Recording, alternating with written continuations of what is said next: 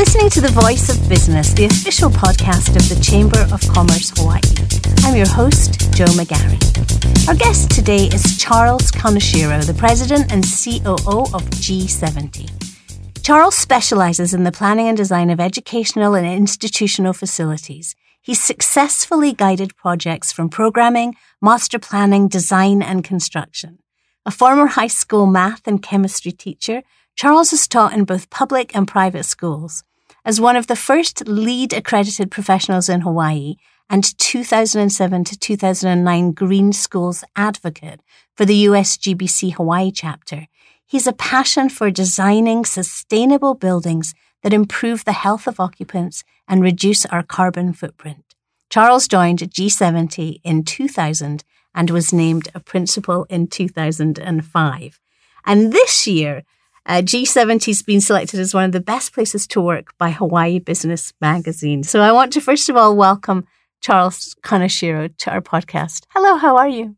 I'm well. Thank you for having me, Jo. No, it's such a pleasure to get to get you all to ourselves to chat with you for a short while. First of all, congratulations again on being voted one of the best places to work in Hawaii there's some pretty cool places to work in Hawaii. What is it that G70 does, do you think, that has you consistently voted a great place to be? Well, you know, our I mean, we consider our staff the foundation for what we do. And we just we can't do the work we do without our amazing staff. And we have a tremendous group of people. Um, we've and so we value them. We value them, and we value not only them, but we value their families. And um, we we just we, it's our 50th anniversary this year.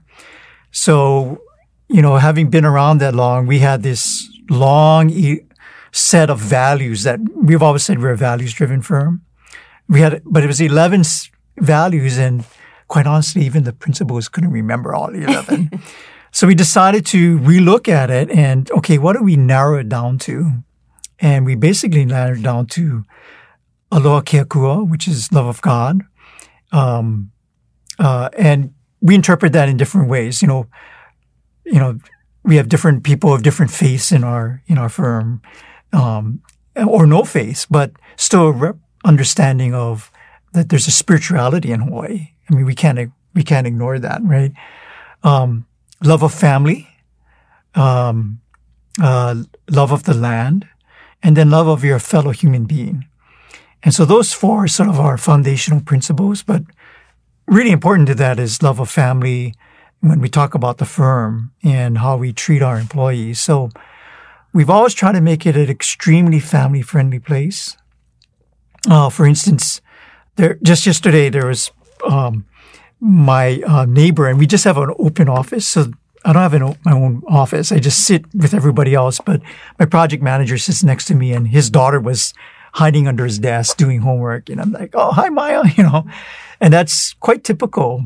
Um, sometimes we have uh, furry friends that are walking around in the office, and it's just part of our culture of having, you know, allowing the flexibility. Okay, my daughter is off from school early, and I don't have a sitter, and just bring them in or the flexibility to leave office when they have a Mayday program or there's a performance.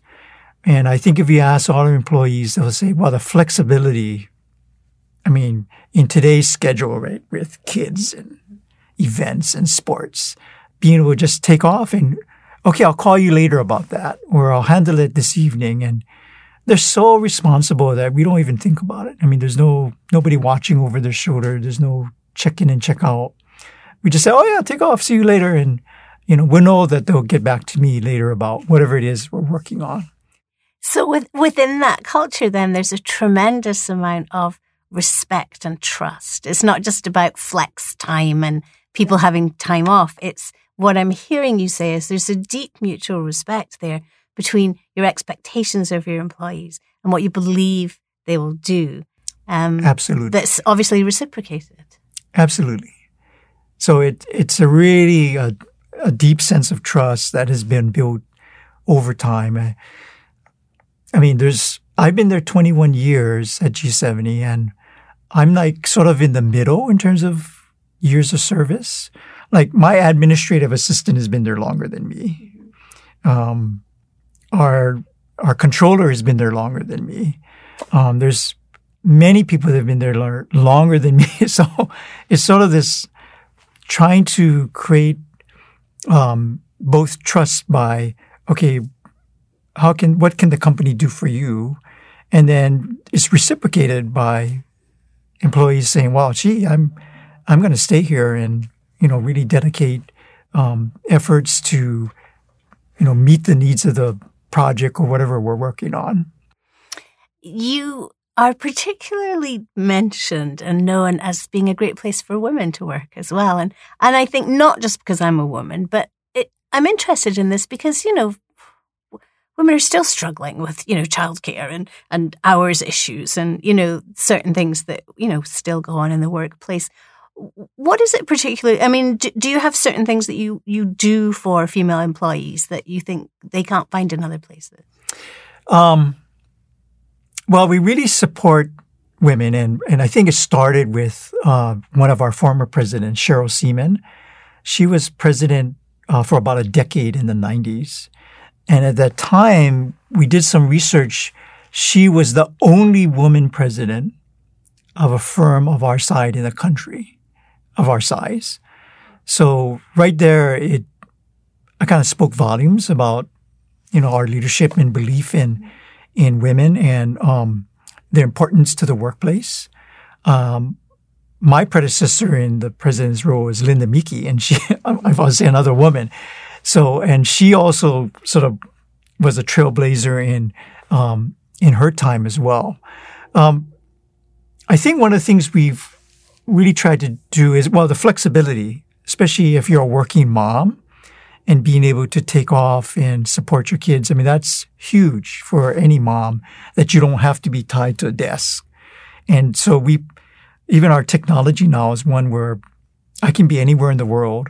And so for women, you know, I'm fixing dinner, I'm, you know, whatever, but I, my computer is there. And okay, um, especially during the pandemic time where moms have also had to teach at home. Um, so we often have moms and, you know, like, okay, Johnny, that's, you know, stop hitting your sister. And then, okay, well, I'm back on, you know, Zoom or whatever it is. Um, allowing that technology flexibility has been huge. Um, and then when our moms are having, you know, children, we really try to be as flexible as possible. Um, so obviously, you know, they're guaranteed to, you know, have a job. We maintain that job for them, but we've also allowed for them to sort of transition back at their own timetable. Um, I have one of our key architects out right now, and she called me and said, "Okay, well, you know, how is this going to work? I mean, I I really loving being a mom." the three months is up. I, you know, do I need to come back? She says, no, it's whatever you want to do. He says, really? And she said, you want to start working from home for, you know, one day a week? That's fine. You want to start working two days a week? That's fine. It's whatever you feel is, um, it works best for you. So she kind of laid out her schedule and I said, great, we'll work around it.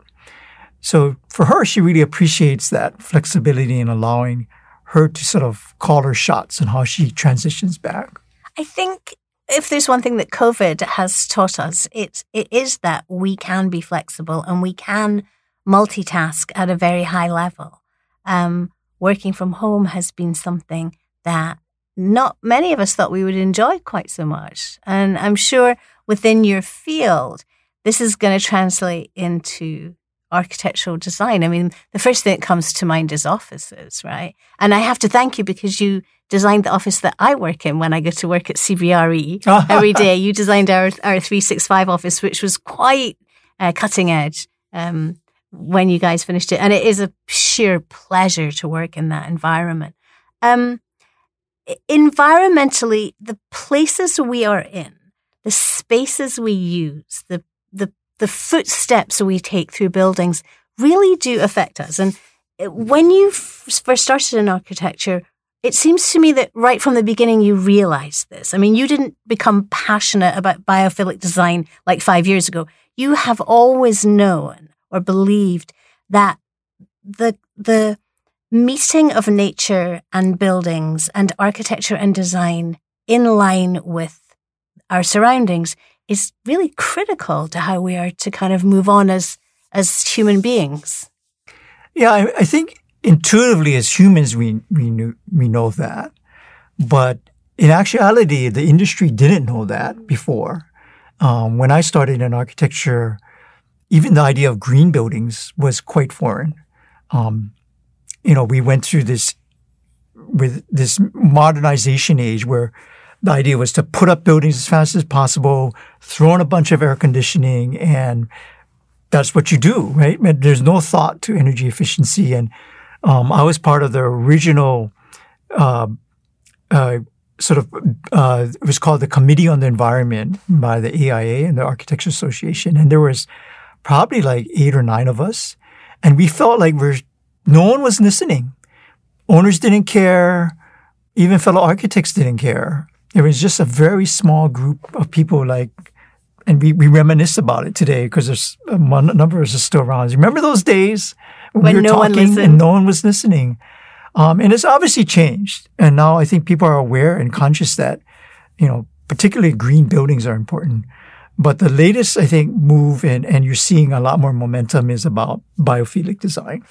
And it's not only about being energy efficient, but um, being able to interact and connect with nature in our environments. And that is, I think, people are starting to realize it, but it feels like it's on, like green building. It's sort of in the beginning and there's not quite um, wholesale, I guess, recognition that is important. It's so interesting to me because we know just as, as people that if you walk into a room that's filled with plants or if you walk into an office where you can hear running water or the, you know, water running over pebbles, we just know instinctively that we feel better. We don't know why we feel better, perhaps, but we just know we do. It's surprising to me that there's still, that biophilic design is still on that kind of the edge and not being accepted by everyone because you put children into an environment where there's water and clean air and green things growing and they thrive. I mean, let alone when you put adults in there. Yes. Why, oh, why, why is it so hard for people to get this in, in architecture? Well, I think there's been a, I don't know if it's a misconception, but, or it's just that, okay, well, landscaping or whatever, that costs money and that takes maintenance and there may be bugs and worms and other things and critters and, uh, oh, geez, you know, putting a tree in front of that you know, it's just going to drop rubbish all the time. Or in the middle of a classroom, like at Iolani, for example. Yes. Well, and, and so changing the dialogue and, and, and thinking that, okay, it's not only is it important, but it's vital to human health, um, to human well-being. And I think the, the move towards wellness and well-being is a conversation is, is, is becoming more mainstream. Um, and now, in, in addition to green buildings, there's the, I don't know if you've heard of the well system. You know, so we're evaluating buildings now are not only are they efficient, energy efficient, but do they promote human wellness on the inside? And um, I know there are, I, we know we're in the beginning because there hasn't been any well certified buildings in Hawaii yet. There are some that are on that are on the path, but that tells you that it's coming, but it's not been fully adopted yet. It's I I guess we have to be grateful that it's coming. But let's talk about one one of of your beautiful architectural designs where I think this is illustrated so easily for people to see. Um, what you did at Hanauma Bay. I think the the integration of Hanauma Bay and and its mission and its importance. I mean, globally. You know, that, that bay is of global significance and how you brought together what, what is vital to the ocean to survive and how people feel now when they walk in. Um, to me, it, it, if I had to show somebody what you do, I would show them that. Hmm. How, how much resistance did you get in, in creating that? And, and tell us about it. Yeah, well, that project is probably 20 years old now. Um, and back then, I, I don't think there was a consciousness in the public mm-hmm. realm about, you know, particularly that building.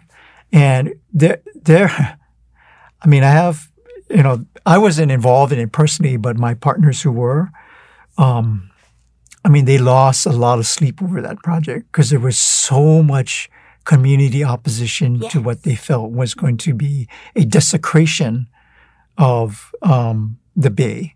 Um, and not understanding the approach to the project was to respect the Bay for what it is. And not only the Bay, but um, the you know the crater rim has significance to Native Hawaiians.